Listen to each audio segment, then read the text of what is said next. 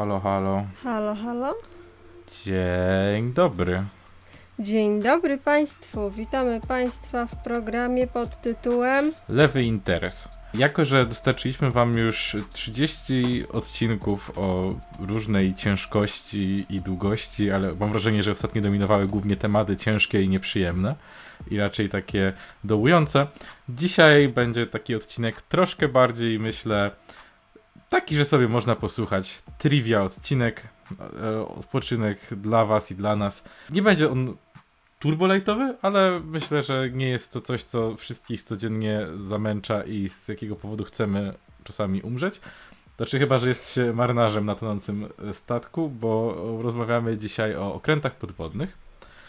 E, jest to temat może trochę dziwny, jak na nasz ogólnie społeczno-lewicowy podcast, ale wynika to z tego, że ja osobiście zacząłem się trochę interesować tym tematem przez czytanie o zimnej wojnie, więc w pewnym sensie jest trochę związany z naszym tematem, ale sam odcinek postaram się trzymać w miarę z boku tego całego tematu. Będzie trochę śmiania się z Ameryki, jak zawsze. Tego się nie da przeskoczyć po prostu na naszym podcaście, ale w dużym skrócie e, czytając o sporze y, związanym z lewicowymi tematami, trafiłem na taką myśl, że kurczę, no, jak niewiele się wie tak naprawdę, jak niewiele się myśli o tym, że przez kilkadziesiąt lat tak naprawdę to, czy świat się skończy, czy nie, było w dużej mierze w rękach małej grupy kapitanów krętów podwodnych, którzy pływali sobie po wybrzeżach i w każdej chwili mogli zrzucić atomówkę na e, jedno z dwóch mocarstw. I to w sumie się toczyło przez bardzo długi czas. I jakiś czas temu miałem taką rozkminę w sumie, że byłoby zabawnie. Ogólnie mam tendencję do śledzenia teorii spiskowych i ogólnie bardzo mi one y, dają mi dużo frajdy, takie, ale nie takie wiarygodne teorie, to takie odwalone teorie, wiecie, takie teorie jak płaska ziemia na przykład. Ja spędziłem lata na grupkach dla płaskoziemców i uwielbiam to, to środowisko, to są wspaniali ludzie i kiedyś stwierdziłem, że fajnie byłoby, znaczy to byłoby okropne, ale żeby zaplantować na takich grupkach teorię, że okręty podwodne nie istnieją. Że to był tylko spisek e, z dogadanych ze sobą Stanów i ZSRR, żeby ludzie się bali. A tak naprawdę widziałeś kiedyś okręt pod wodą? Ja nie. Y, I niby jak tam oni się zanurzają i czym oni tam oddychają. No mi się nie wydaje, żeby to było prawdziwe. I zacząć robić tego typu teorie. I to zaczęło jak sobie wymyślałem tą, tą sztuczną teorię spiskową, doszedłem do wniosku, że kurczę, ale ja w sumie serio nie wiem wielu tych rzeczy i serio nie znam skali tych rzeczy i nie wiem ile było okrętów, co one właściwie robiły, e, kiedy rozwinęły się te technologie, a to jest naprawdę mnóstwo ciekawej technologii, która której po prostu nie, nie miałem pojęcia, że istnieje. I, I dlatego pomyślałem sobie, o, dowiem się tego i się tego dowiedziałem i dzisiaj wy również się dowiecie, jeżeli zostaniecie z nami. Yay! Więc zacząłbym może od tego. Amelia, jak myślisz, kiedy pierwszy raz użyto okrętu e, podwodnego w celach bojowych? To jakbyś miała strzelić połowa wieku. Który wiek? Kiedy?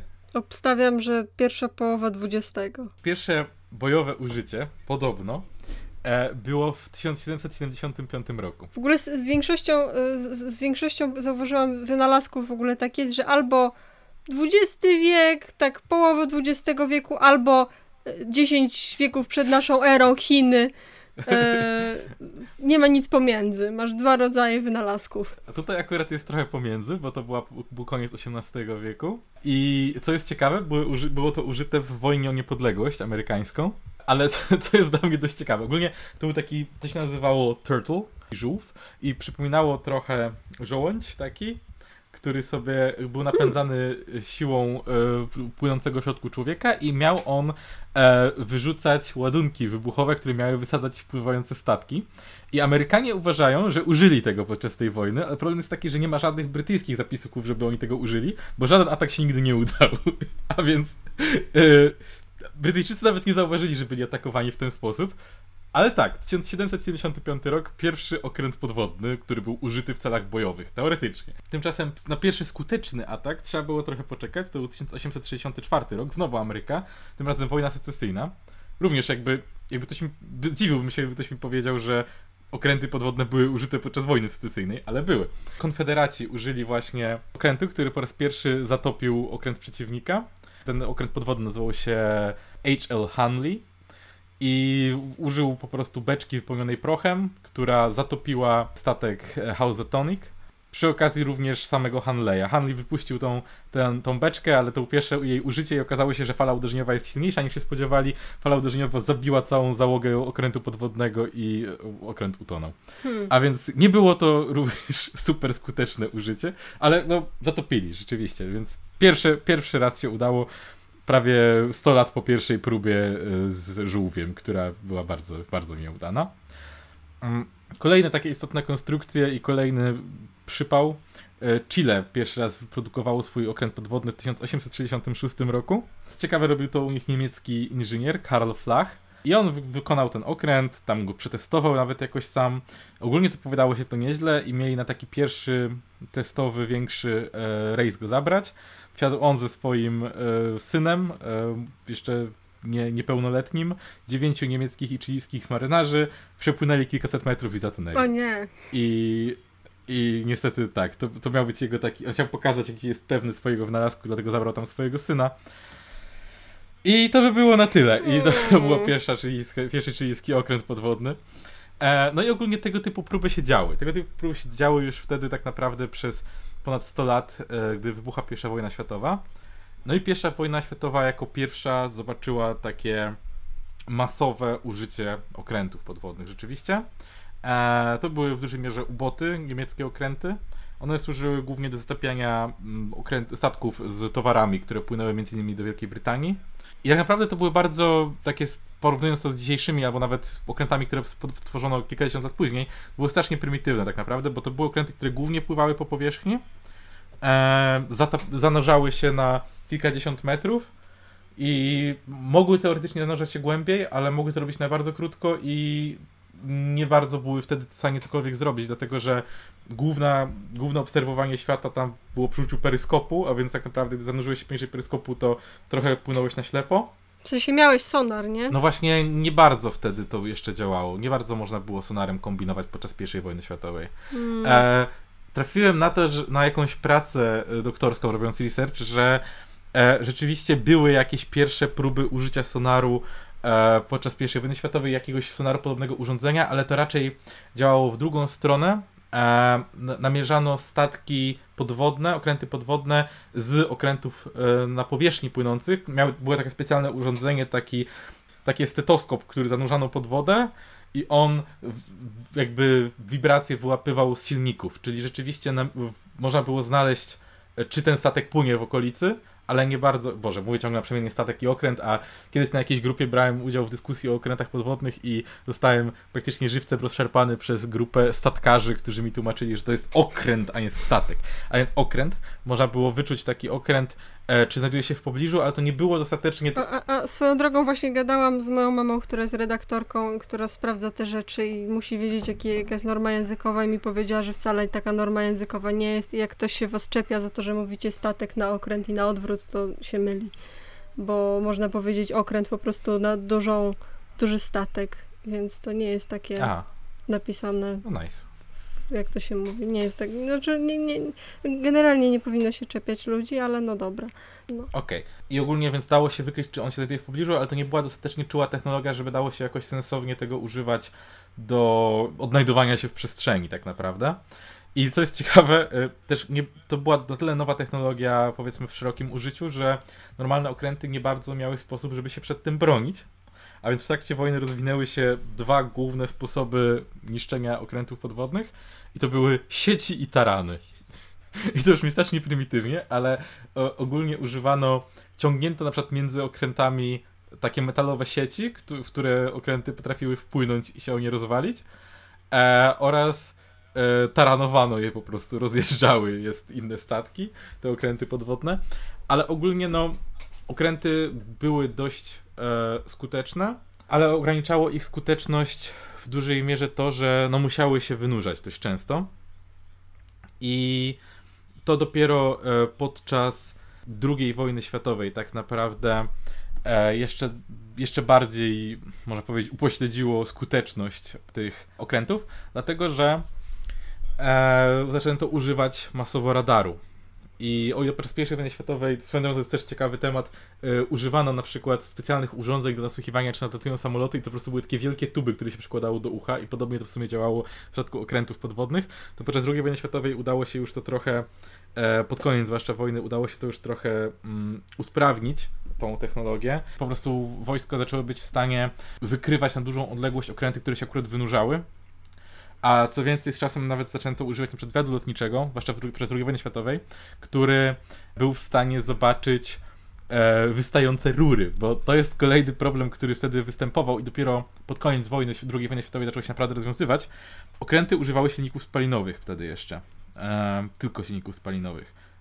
Znaczy, okej, okay, pojawiła się już pierwsza technologia, która pozwalała na krótkie używanie silników elektrycznych, ale to była bardzo słaba technologia i tak naprawdę oni prawie cały czas, jak płynęli, nawet jak płynęli pod wodą, potrzebowali mieć wysuniętą rurę, która zaciągała powietrze dla silnika, bo silnik spalinowy potrzebuje mieć tlen, a oni mieli i tak bardzo mało tlenu na pokładzie dla załogi, a co dopiero, żeby to silnik spalał.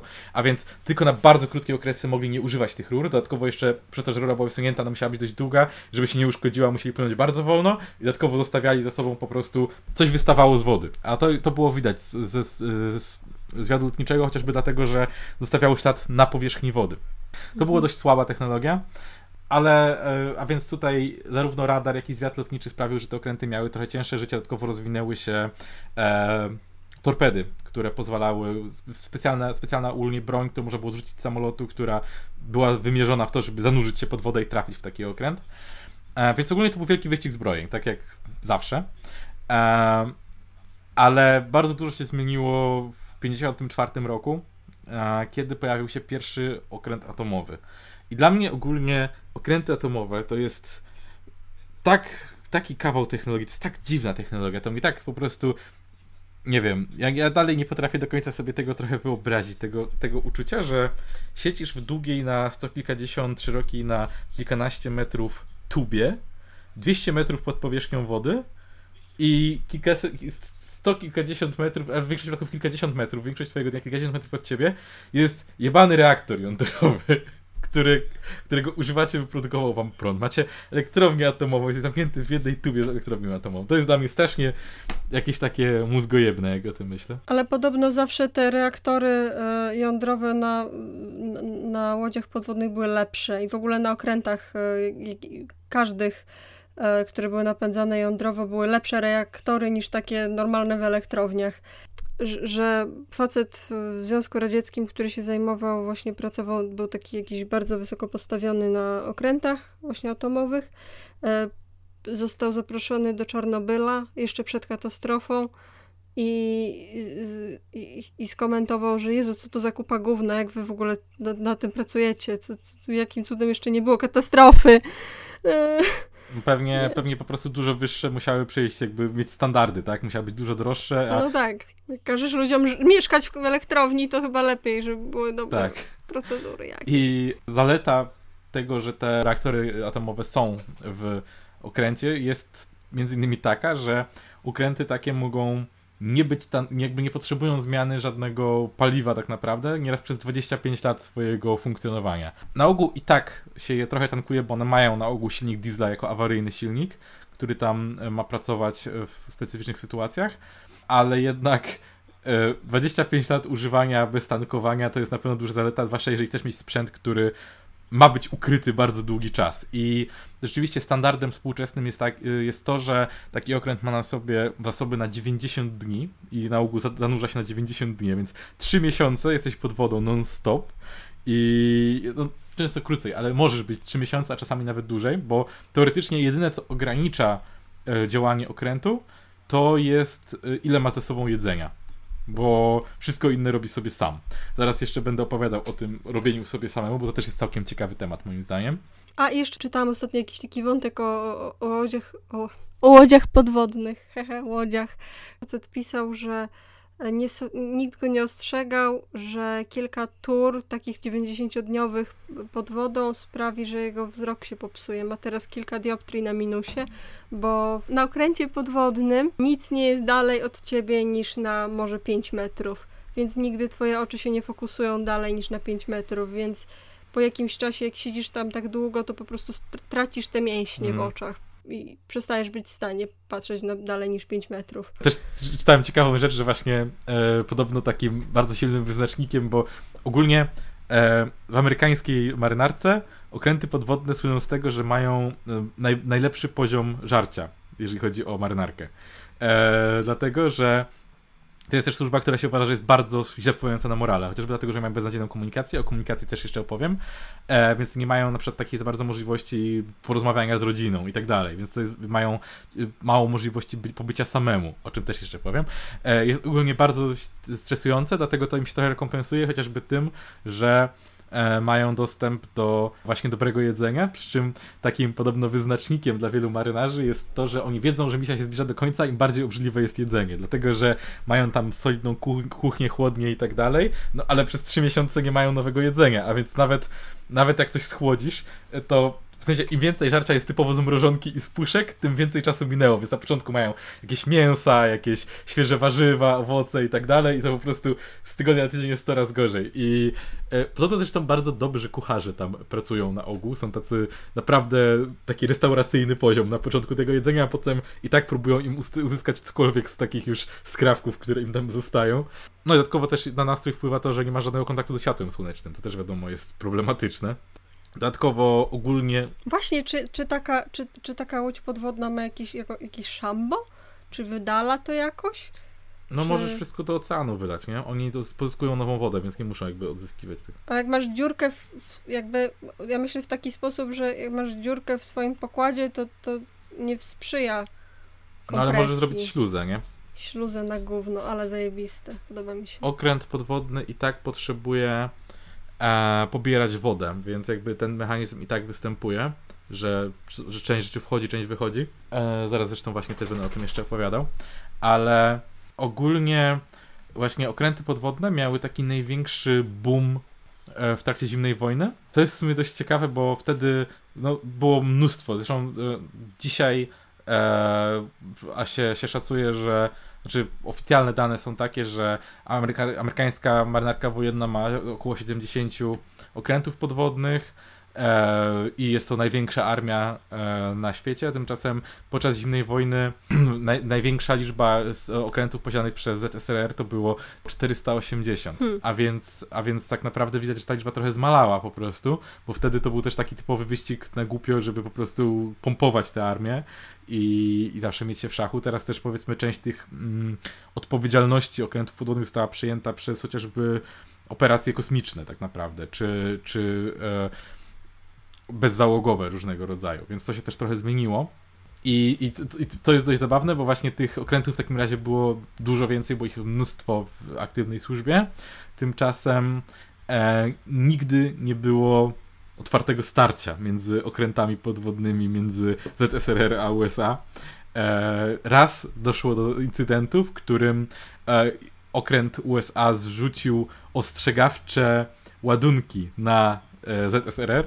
E, mieli, mieli takie e, takie puste jakby rakiety, to był używany taki trochę e, sygnał to było takie, widzę co tam robisz, kiedy podczas kryzysu kubańskiego kręciły się dwa okręty i jeden podpłynął blisko i był podejrzewany, że może na sobie nieść, nieść rakiety, więc e, bo ogólnie często jest tak, że okręt, który skutecznie wystrzeliwuje rakiety na przykład nuklearne, które mają podpłynąć pod brzeg i ostrzelać miasto, jest beznadziejny w walce z okrętami pod wodą innymi e, i na odwrót, tak? Okręt, który jest dobry w walce z okrętami pod wodą, nie nadaje się do celów naziemnych i nawet często powierzchniowymi ma problem.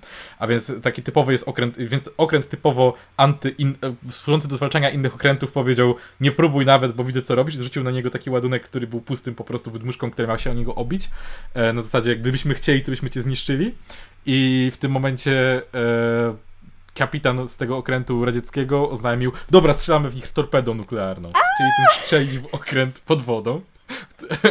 Ale Plus był taki, że żeby użyć broni nuklearnej, oni nie bardzo mieli inną broń, której mogliby użyć, e, tam czterech oficerów musiało się zgodzić i, jeden powiedział, że to jest pojebane, nie róbcie tego.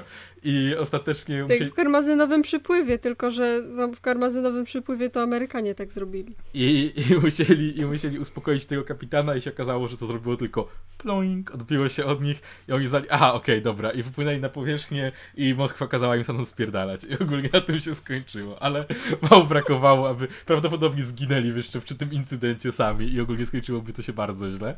No, więc to był taki najbardziej intensywny chyba incydent.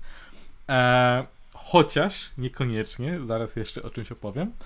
E, ale tak, w, w, w, okresie zimnej wojny i tych okolicach ogólnie użyto kilkukrotnie okrętów w wojnie, e, podczas wojny koreańskiej, e, indio-pakistańskiej i swoją drogą Falklandach, o których już mówiliśmy, ale głównie używano wtedy okrętów do e, w celach strategicznych, to znaczy na przykład jak ktoś umieszczał okręt w jakimś miejscu, to nikt nie chciał tam przypływać, albo chcieli go przepędzić, czyli to była bardziej mm, kwestia motywowania lub demotywowania do pewnych manewrów, ale przede wszystkim także do ostrzeliwania celów e, naziemnych, czyli do niesienia konwencjonalnych ładunków wybuchowych po prostu.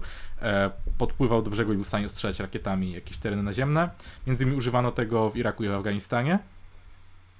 Ale ogólnie to zawsze jest taka, taka, taka, taki cel strategiczno-pomocniczy. Ale jako taka walka między okrętami przestała właściwie mieć miejsce na świecie po 1945 roku, czyli jeszcze zanim tak naprawdę te okręty na dobre się rozwinęły. Ale przez właściwie całą zimną wojnę trwało coś, co się nazywało często zabawą w kotka i myszkę, co polegało na tym, że były nieustanne manewry. E, okręty radzieckie goniły okręty ze Stanów Zjednoczonych i na odwrót. I oni po prostu prowadzili symulowaną wojnę tak naprawdę. W każdej chwili, żeby pokazać, że hehe, podpłynęliśmy tak blisko, o, abyśmy cię teraz zatopili, ale nigdy nie mogli tego zrobić. I trwało dziesięciolecia, kiedy te okręty walczyły ze sobą, nie wystrzeliwując do siebie nigdy żywej amunicji tak naprawdę. Zawsze były po prostu mm, taka wojna pozorowana. To jest też dla mnie niesamowity jakby koncept, żeby y, dwa, dwa państwa walczyły pokazując, co mogą sobie zrobić, ale nigdy tego nie robiąc. Takie takie, wiesz, a przestań, całujcie się w końcu, nie? Takie, takie poczucie w tym trochę mam. E, nie mogli się powstrzymać, ciągle sobie grali tylko na nosie. I mm, może do listy incydentów, których chciałem wspomnieć, e, dojdę za chwilę, ale zanim o tym powiem. A będziesz opowiadał o, o bitwie o Kibel? Nie, nie, nie znam tego przypadku. O mój Boże, to jest, nie, to jest z 2011 roku, że facet... E, historia, to możesz to w sumie wkleić w tym momencie, gdzie mówiliśmy o Szambie. E, ale to jest historia, na którą czekam przez całe życie, żeby ktoś ją opowiedział. Na brytyjskim okręcie podwodnym była taka sytuacja, że facet wyciągnął broń i ugroził, że zastrzeli swojego przełożonego, bo zajął mu kibel. Dlaczego? Musieli się, musieli się wynurzyć, żeby faceta postawić przed sądem wojskowym. No. Tak, tylko taka anegdotka, to było na brytyjskim Kurde, wiesz, statku. a czasami myślisz, że cię ciśnie i ktoś ci zajął toaletę i myślisz sobie, ale jestem zły, nie? Ale jakoś...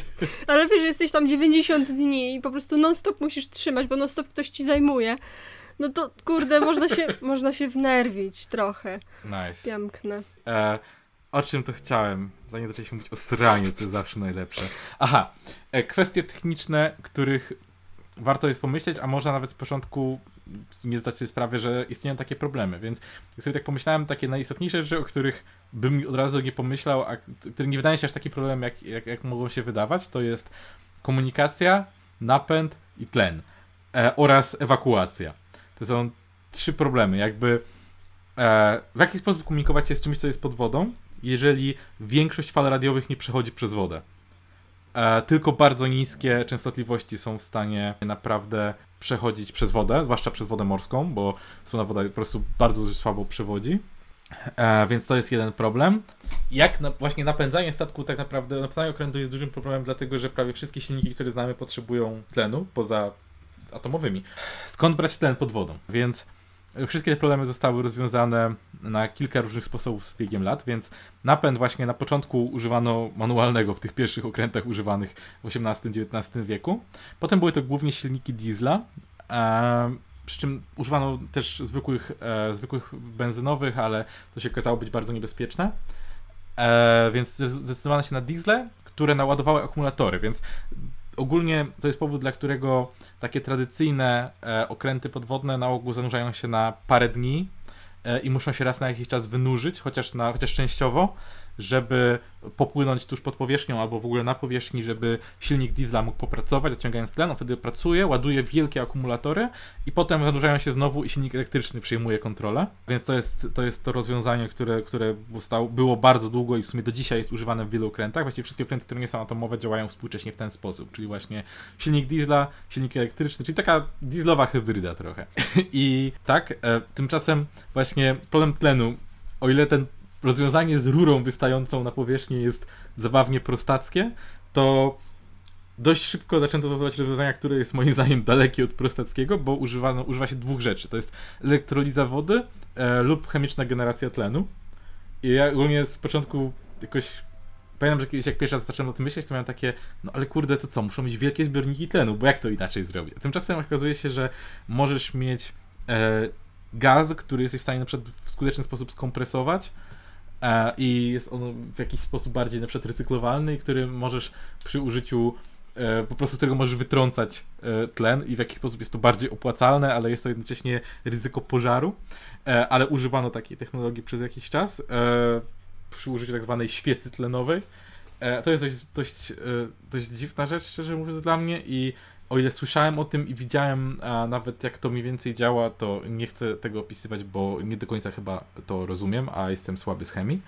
E, ale dużo ciekawszą rzeczą jest dla mnie ta elektroliza wody, w której dosłownie wytrącają tlen po prostu z wody, tak? I jakby to jest w pewnym sensie takie dla mnie wow, bo w sumie rzeczywiście czego czego, czego masz więcej pod wodą niż wody, więc po prostu biorą sobie wodę, rozbijają ją na wodór i tlen, biorą tlen, mogą pozbyć się wodoru.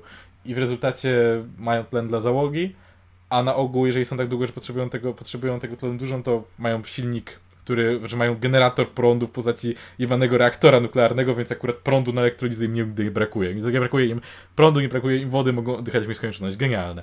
E, strasznie mi się to jakoś podoba, że jesteśmy w stanie jako, jako, jako gatunek stwierdzić fuck it, I'm fish now i po prostu wziąć sobie wodę i spływać z niej tlen. Bardzo fajna sprawa. I, I przy okazji zresztą w ten sam sposób pozyskuje się wodę dla załogi i do chłodzenia e, reaktorów i w ogóle do użycia przy produkcji energii. Woda po prostu jest odsalana e, z, z, z oceanu i proszę, masz tyle wody, ile sobie zażyczysz do wszystkiego tego potrzebujesz tylko prądu, którego pozyskujesz mnóstwo z reakcji jądrowej. No, tak długo jak masz, e, jak masz reaktor jądrowy, ale te, te silniki, te, te łodzie, które, te okręty, które mają silnik dieslowy i silnik elektryczny, również i tak muszą mieć przy sobie gigantyczne akumulatory, a więc użycie części tej energii do tych celów również jest jak najbardziej jakby mm, sensowne i, i, jakby, i tak już okręt jest optymalizowany, żeby dźwigać wielki akumulator, więc możesz użyć trochę tego prądu, żeby mieć powietrze i wodę, więc wciąż super. I tak, o ucieczki z zatopionego statku, to też jest dla mnie mega ciekawa sprawa, bo bardzo długi czas podstawowym rozwiązaniem na ucieczkę zatopionego okrętu. I co ciekawe, tych ucieczek było sporo i nawet sporo ludzi się uratowało w, różnych, w różnych przypadkach, w różnych katastrof okrętów. Używano metody w, w, jakby wolnego wznoszenia się, w której e, ćwiczyli wcześniej marynarze, żeby... Ale to chyba dalej się robi, dalej, dalej się to ćwiczy. W, w marynarce brytyjskiej jest tak, że jest taki specjalny, jest, jest taki komin wysoki, 30-metrowy ze śluzą, włazisz do niego i masz za zadanie po prostu się wynurzyć. I, i, i 70% ludzi nie zdaje. To jest ogólnie coś, co jest elementem treningu dla nurków bardzo często, więc ogólnie jeżeli podejrzewam, jeżeli jesteś żołnierzem, marynarzem, to i tak musisz przejść taki chociażby wstępny trening dla nurków. I to jest coś, co robią rzeczywiście e, nurkowie, kiedy, kiedy ćwiczą. I to działa tak, że jakby, bo problem jest taki, że tam powie, powietrze jest skompresowane nisko pod wodą, a więc zaciągasz skompresowane powietrze do płuc, bo jeżeli miałbyś mniej skompresowane powietrze w płucach i był wystawione na działanie wody o silnym ciśnieniu, no to w tym momencie płuce ci się mogą zapaść. To jest ten problem. A więc, żeby to rozwiązać, oni zaciągają się powietrzem, które jest już skompresowane, wychodzą do wody o wysokim ciśnieniu i, i wypływają do góry, jednocześnie w kontrolowany sposób wypuszczając powietrze razem z wznoszeniem się. E, żeby zmniejszyć, e, żeby, żeby to powietrze mogło się rozprężyć i nie rozsadziło im płuc przy okazji.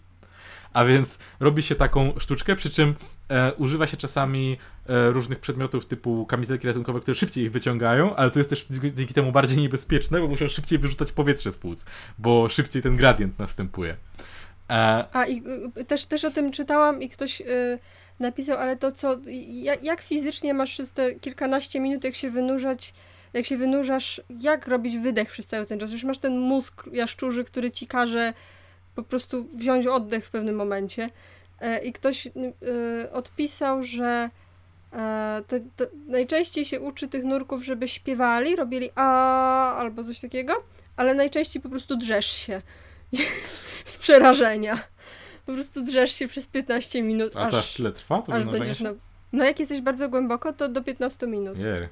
Znaczy, to jest przy warunkach jakby, jak już jesteś tak głęboko, no to to jest w zasadzie jedyna alternatywa po prostu śmierci, ale no mało prawdopodobne, że wynurzysz się i ktoś akurat będzie na samej górze, żeby ci pomóc z twoją nieuniknioną chorobą kesonową, którą będziesz miał i nie będziesz w stanie się ruszyć w ogóle, bo twoje stawy będą pękać. I zresztą właśnie to jest też ciekawe, bo właśnie chciałem o tym wspomnieć, bo bywały sytuacje, w których na przykład taka załoga okrętu podwodnego to jest na około 100 osób.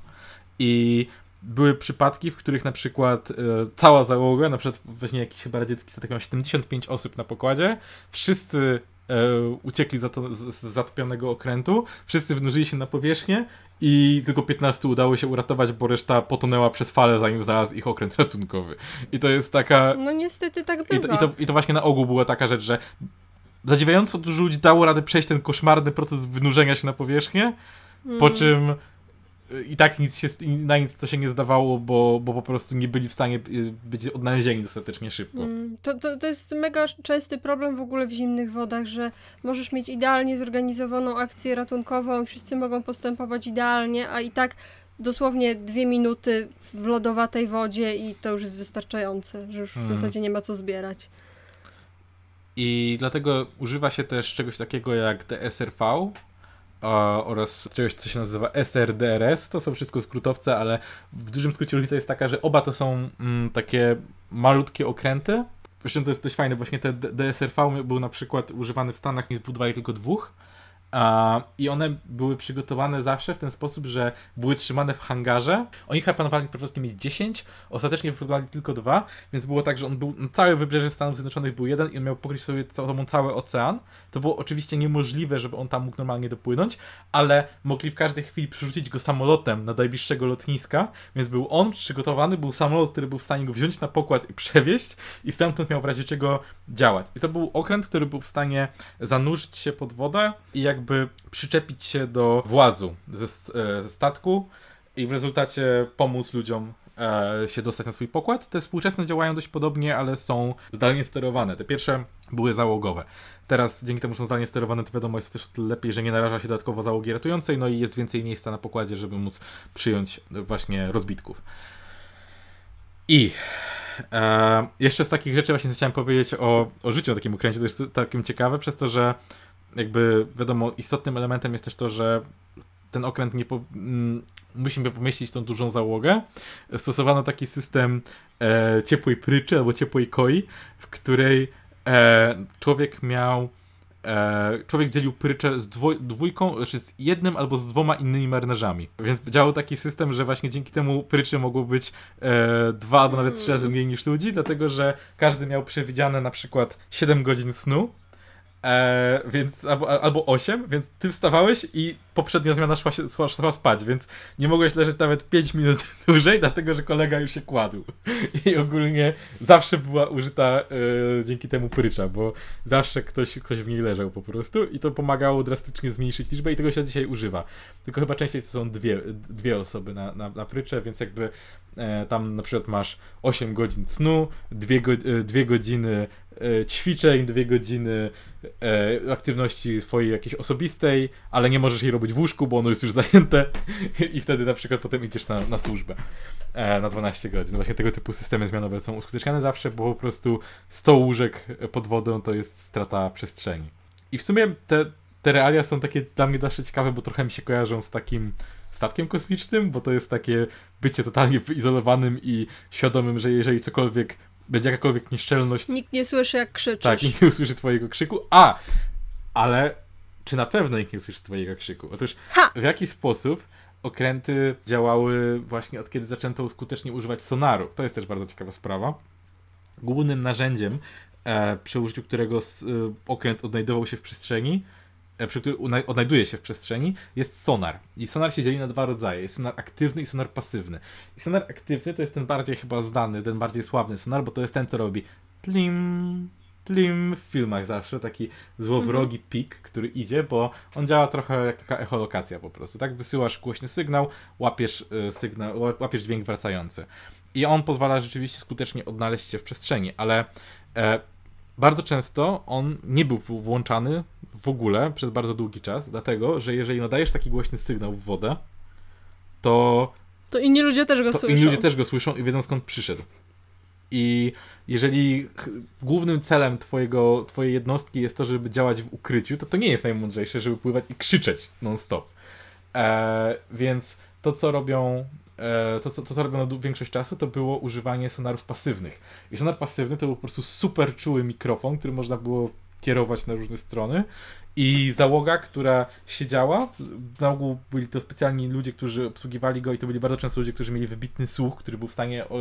To byli ludzie zresztą często e, podobno właśnie, którzy mieli różny background muzyczny, dlatego, że mieli jakby naturalną zdolność, często trochę wrodzoną predyspozycję, która ich wcześniej zainteresowała też rzeczami związanymi z dźwiękami, bo na przykład byli w stanie rozróżnić e, przypadkowe szumy tła od szumów charakterystycznych dla danych turbin. Nawet robiono szkolenia, które polegały na tym, że właśnie puszczano bardzo długi czas, musieli słuchać taśmy, na których były szumy pomieszane właśnie z odpowiednimi dźwiękami.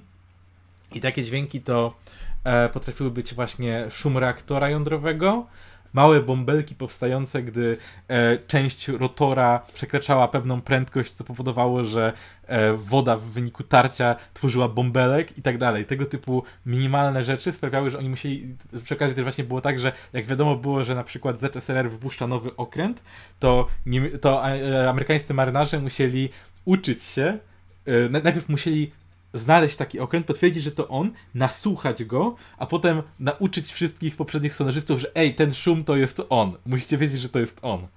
I, I to jest dla mnie też mega ciekawe, że oni musieli właśnie totalnie na podstawie tego dźwięku rozpoznać, że oho, to jest ten, a ten Tak, ale jak to było tak, tak mega czułe, to jak coś naprawdę pierdolnęło, to po prostu traciłeś bębenki. No, y, były jakieś specjalne systemy nawet, które właśnie miały y, wyłączać w porę ten, y, ten, mecha- y, ten mechanizm nasłuchujący, gdyby coś e, przekroczyło pewien threshold, ale tak, na przykład jeżeli coś zostałoby zdetonowane obok ciebie, a w przypadku którym byłaby realna walka, byłoby takie ryzyko jest to dość, e, jest to dość niebezpieczne. E, dodatkowo ogólnie mm, wracając jeszcze właśnie do tych kwestii technicznych, które mogą się nie wydawać takie trudne, a są. Komunikacja była Mm. e, utrudniona i na początku to nie był taki duży problem, bo te pierwsze okręty, one się tam zanurzały pod wodę na, na trochę czasu, na czas akcji, wnurzały się i koniec, to gdy okręty zaczęły przebywać całe dnie albo miesiące pod wodą, no to się okazało, że to jest spory problem, zwłaszcza też kiedy mm, okręty zaczęły działać trochę, to się czasami nazywało, że to był e, strategia e, stada wilków, że one zaganiały pojedynczy statek całą grupą, jeden spłasz, przepłaszał ten statek w inną stronę, bo specjalnie dawał się znać i wtedy pozostałe miały, miały łapać, to już podczas II wojny światowej się zaczęło.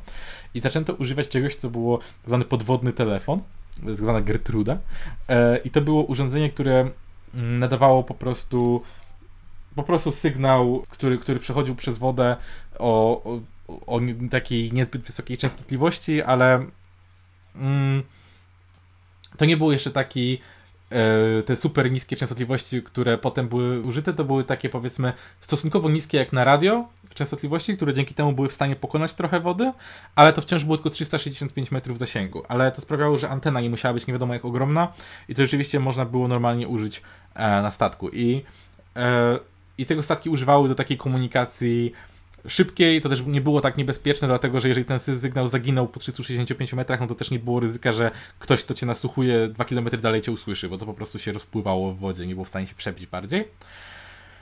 No i zaczęto kombinować, w jaki sposób statki mogą się komunikować. I e, problem jest taki, że taka normalna komunikacja radiowa, e, o ile jest w stanie się komunikować po całym świecie, dlatego że jest ten efekt e, refrakcji jonosferycznej, czyli że sygnał radiowy po prostu odbija się od pewnej warstwy atmosfery i wraca na Ziemię i dzięki temu jesteśmy w stanie się komunikować na całym świecie, no to e, pod wodą to się ograniczało na przykład na takiej zasadzie, że nawet bardzo niskie, niskie a spektrum radiowe było w stanie nadać jakikolwiek sygnał, który mógł nadać gdzieś dalej sygnał, nadać, polecieć gdzieś dalej, być odebrany gdzieś dalej.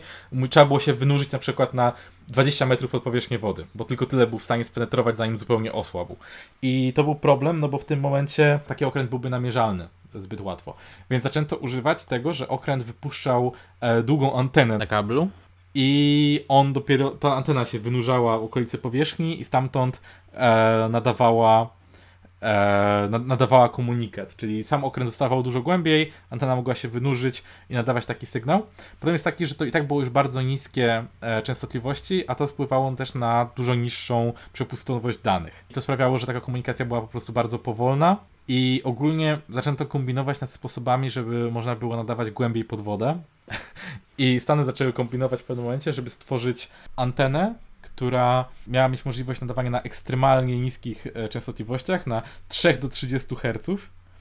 E, I to było strasznie powalone, bo antena miała być gigantycznym kablem, który miał być zakopany pod ziemią, pokrywając e, pokrywając kilkadziesiąt procent stanu Wisconsin. I taka antena używałaby 800 MW, żeby, żeby w ogóle móc działać. I ten projekt był rozpatrywany jako realna rzecz, dlatego że takie niskie częstotliwości byłyby w stanie nadawać na 120 metrów pod e, wodę morską. A więc za tych 120 metrów byli w stanie rozkopać pół stanu i zakopać tam kable.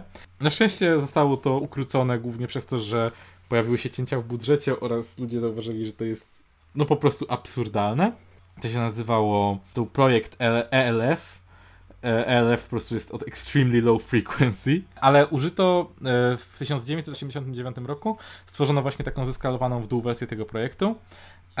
I tam zrobiono antenę, która miała, której jakby sama długość anteny to było od 22 do 40 km e, i to były po prostu e, słupy, na których wisiał kabel i one były uziemione w, w kamieniach pod ziemią i tworzyły po prostu wielkie pole elektromagnetyczne, które wysyłało taki sygnał. To, to był rzeczywiście nisko, niskoczęstotliwościowy sygnał, nie był aż tak niski jak tamten, który był planowany, ale wciąż był w stanie penetrować dość mocno. Problem był taki, że po utworzeniu tego e, przepustowość tego łącza była tak ekstremalnie niska, że zajmowało 15 minut operacji tym, tym, tą anteną, żeby nadać sygnał, który miał tylko 3 litery, bo używano takich skrótowców, właśnie takich kodów, więc 15 minut nadawano jedną pojedynczą instrukcję mającą 3 litery, więc zaczęto, używano go tylko do tego, żeby wywołać statek. To było takie, ej, mamy dla was wiadomość, wynurzcie się. W 2004 roku to zupełnie już wyłączyli, bo e, to, to, było, to było dość słabe a dodatkowo okazało się, że można już używać trochę, że te anteny, których używano wcześniej, e, zostały ulepszone technologicznie w tym czasie i nie bano się już tak bycia wykrytym przy tych, e, przy, przez użycie tych anten. Ale no ogólnie 44-kilometrowa antena, żeby, żeby powiedzieć, ej, ej, chcecie coś powiedzieć. To był dość, dość spory rozmach e, tych, tych działań. Jest jeszcze jeden, jeden incydent, o którym chciałem opowiedzieć. To był e, wypadek przy e, wyspa, wyspie Kildin.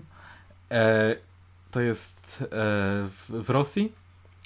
I to był rok 92. Wtedy Stany e, przeprowadzały e, operację Święty Kamień, e, która polegała na tym, że planowali wtedy bardzo dramatycznie Amerykanie ustalić, co właściwie będzie, jak będzie się zachowywała marynarka rosyjska po upadku ZSRR. Po prostu nie wiedzieli, co się będzie działo, nie wiedzieli czego się spodziewać, więc masowo nasłuchiwali wtedy e, komunikacji rosyjskiej, e, masowo próbowali, właśnie mnóstwo okrętów podwodnych się kręciło, żeby ustalić w ogóle, co się będzie działo.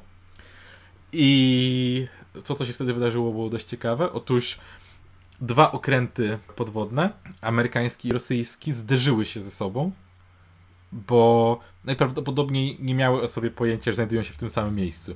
Oba używały tylko pasywnych sonarów, oba były dobre technologicznie, więc były praktycznie bezgłośne, gdy, gdy operowały w, taki, w takim cichym y, trybie. I rosyjski okręt się wynurzał, będąc pod okrętem amerykańskim i po prostu przygrzał w niego z całej siły od dołu. Dodatkowo jeszcze, żeby było śmiesznie, tak go idealnie trafił, że trafił go właściwie swoim środkiem w jego środek, więc się tak w pół walnęły, bo... Zrobił bojajajajaj. Te, ten wystający e, element, co to jest y, ten taki tak zwany żagiel, ta taka wystająca rzecz w konstrukcji okrętu podwodnego radzieckiego się mocno wgniotła o okręt, o, o podłoże okrętu amerykańskiego. Jakimś cudem nie zatonęły i oba uniosły tylko no, stosunkowo znośne obrażenia, no ale wywołało to solidny, solidne zamieszanie, dlatego że e, zdaniem Amerykanów to było według ich kalkulacji nie było już na terytorium e, w morskim e, e, Rosji, dlatego że znajdowało się od mhm. określoną liczbę mil od wybrzeża, ale Rosjanie używają takiego systemu, który jest bardziej międzynarodowo uznawany i on bardziej jakby zaokrągla tą wartość do prostych linii między pewnymi punktami. I według nich to było na ich terytorium i ogólnie wywołało solid, to był solidny incydent, zwłaszcza, że obie te łodzie były nuklearne mhm. i obie miały zdolności przenoszenia broni nuklearnej.